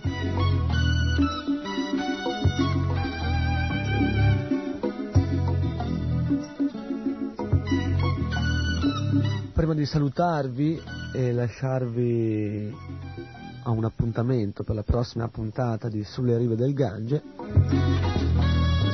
vorrei farvi ascoltare un altro canto del Mahamantra Hare Krishna e nuovamente invitarvi, invitarvi a cantare, cantare insieme a noi, è molto facile, 16 parole, 16 nomi di Dio da imparare, da cantare in ogni evenienza. eh. Cantate i santi nomi di Krishna.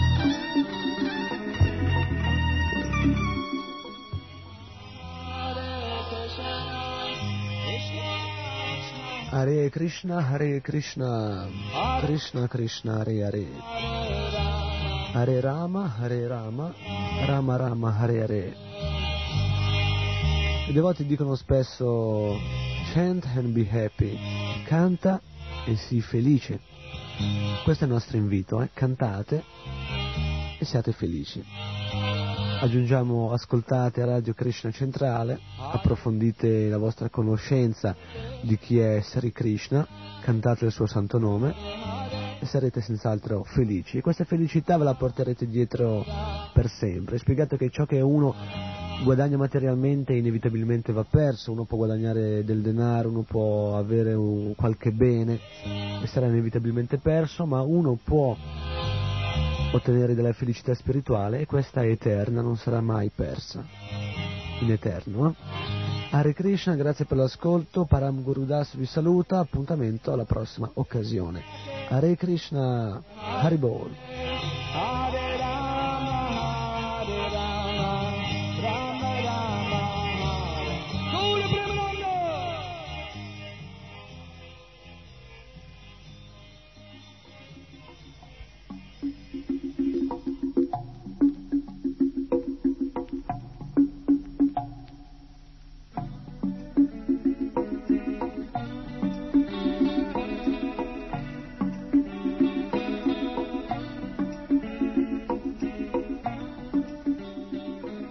Rive del Gange. Guida ai luoghi santi dell'India. Un viaggio per capire.